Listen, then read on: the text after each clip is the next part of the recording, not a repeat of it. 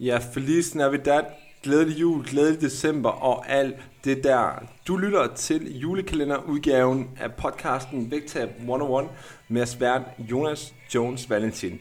I løbet af de næste 24 dage op mod jul, der vil jeg dagligt lægge et lille nyt afsnit op, omhandle de her forskellige problemstillinger, udfordringer, som du garanteret kender til i forhold til det her med at forene julehyggen med det vægttab, du godt kunne tænke dig. Så lyt med hver dag over de næste 24 dage, og lad os komme i gang med dagens episode. What's up guys, og velkommen til endnu en episode her på julekalenderen podcasten af Vægtab 101, hvor vi i dag i kalenderen skriver den 15. december. Så øhm, vi kommer jo tættere og tættere på det, som vi jo altid tæller ned til her i december måned. Øhm, og som jeg også sagde på en af de forrige episoder, jamen, så er der heldigvis stadigvæk masser af emner, som vi kan tage fat i i forhold til det her med udfordringer og dilemmaer og alle de ting der, øh, når nu vi snakker vægttab og mad og kost og kalorier sådan her i december. Øhm, og som jeg jo altid siger, så det er jo ikke fordi, at, at det altid skal handle om kalorier det hele. Det skal heller ikke handle om vægttab hele tiden. Men, men som sagt, Øhm, det er også bare meget nemt at ryge den anden boldgade der. Sådan, det, det bliver sådan lidt enten eller noget. Jeg snakker meget om enten eller på den her podcast, og det er sådan set fordi, jeg mener, at det oprigtigt er en af de største banditter i forhold til udblivende vægttab, eller det der med at holde et vægttab også for, for rigtig mange af jer derude, så derfor synes jeg, det er vigtigt at i tale det en del. Øhm, og noget af det, som, som jeg på det sidste har, har vendt og drejet lidt med, med en del af mine klienter, det er øh, det der med at finde ud af, hvornår har tiden er ret til at gøre nogle forskellige ting. Øh, lige nu der står vi her ni dage før juleaften, det vil sige, at der er måske kun en uge, otte dage eller sådan noget til, at julehyggen for alvor sådan indtræffer i de forskellige hjem rundt omkring, og der er måske nogle sammenhængende dage der, hvor man, hvor man for alvor skal hygge omkring en masse ting, øhm, hvor at det selvfølgelig som sagt ikke skal handle om kalorier osv. Øhm, og derfor har jeg også sagt til nogle af mine klienter den her uge, at, at det er nok ikke lige nu, at tiden er til, at vi strammer skruen. Øh, for eksempel, hvis man har oplevet et plateau. Øh, nu ved I jo, som jeg som lytter til podcasten, at generelt er jeg ikke stor fan af, at vi skal stramme skuden, altså i forhold til mængden af mad, vi spiser, bare fordi, at vi lige rammer et plateau. Men, men især i den her tid her, hvor vi sådan bare lige, øh, lad os nu sige, at nu fik jeg nogle opdateringer om mandagen, øh, og hvad hedder det, øh, hvor, hvor, hvis vi bare kigger ind i, hvad der skal foregå de næste, lad os bare sige to uger, så har man først den her weekend her. Jeg skal ikke kunne sige, om man har noget i kalenderen der. Øhm, men, men det, er den ene, det er den ene weekend, og den næste weekend, så kommer det selve juleweekenden, ikke? Så det er en meget begrænset tidsperiode, at man vil få noget ud af at skrue på noget lige nu. Øhm, så det, det i stedet for skal handle om på nuværende tidspunkt, det er nærmere, at vi skal bare i gods øjne holde vores rutiner, og så skal vi lande på fødderne så godt som det nogle gange er muligt, når nu der er nogle sociale ting i kalenderen. Og det er nemlig det, der er øh, emnet for dagens øh, afsnit her i julekalenderen podcasten, det er, vi kommer rigtig langt med det, jeg kalder 5-3-2-modellen, når nu vi skal ud og være sociale, og når nu vi skal nå igennem julen, også når man gerne vil forsøge at holde lidt styr på det, så det ikke stikker helt af. Og så sidder du garanteret og tænker nu, hvad fanden er 5-3-2-modellen også? 5-3-2-modellen, det er noget, som det er en model, som jeg tit bruger med mine klienter. Øhm, det kan også, i stedet for at hedde 532, kunne den også hedde 633 modellen.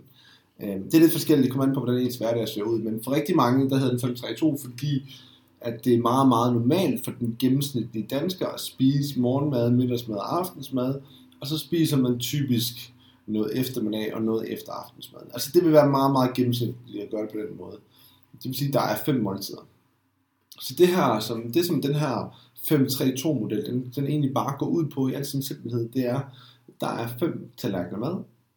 Undskyld, undskyld, det er jo forkert. der er fem måltider på en dag. Der er tre tallerkener mad, og der er to snacks. Det behøver ikke uddybes mere end det i forhold til præcision.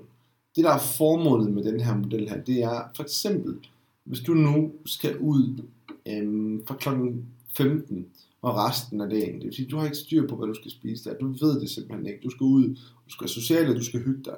Så er det en meget, meget simpel måde at lande nogenlunde i sit kalorieregnskab på, uden at vi ved, hvor meget det er.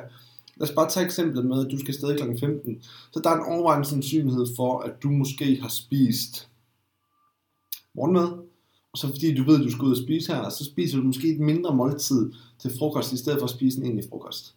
Så det, det betyder i forhold til vores 5-3-2-model, det betyder, at øh, på vores 5-3-2-model, der skal vi jo spise de her øh, fem måltider, tre tallerkener mad og to snacks. Det vil sige, på det her tidspunkt, der har du brugt din morgenmad, en tallerken, og du har brugt et mindre måltid, fordi du ikke spiste frokost, fordi du vidste, du skulle ud en snack. Det vil sige, på, det, på nuværende tidspunkt, så har du to tallerkener og en snack tilbage.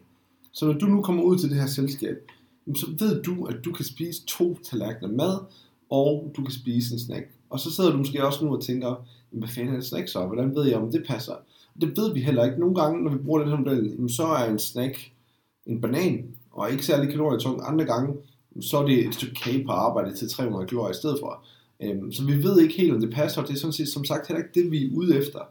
Fordi hvis vi kan hvile det her, øhm, så er det noget, som kommer til at bremse, hvor skævt det egentlig kan gå. Og det er jo lidt det, det, der, det, er lidt det der er banditten, når vi er ude, og vi hygger os, og spiser god mad, og vi er sociale, og alle de ting der. Det er, at vi som sagt, som jeg også nævnte til at starte med på den her podcast, bliver meget fanget af den der enten eller der. Nu er vi jo begyndt, nu har jeg mistet overblikket, så kan jeg lige godt fortsætte. For jeg ved jo, det er ikke mange kalorier, jeg har fået her. Og kan vi parkere den bare en anelse, så kan vi slippe igennem så mange flere ting, end vi lige får tror. Og det kan vi virkelig bare. Øhm, så det her, det er en meget nem måde til dig derude, at skal gribe nogle af de her arrangementer, der er i julen, øh, an, i forhold til ikke at miste kontrollen fuldstændig.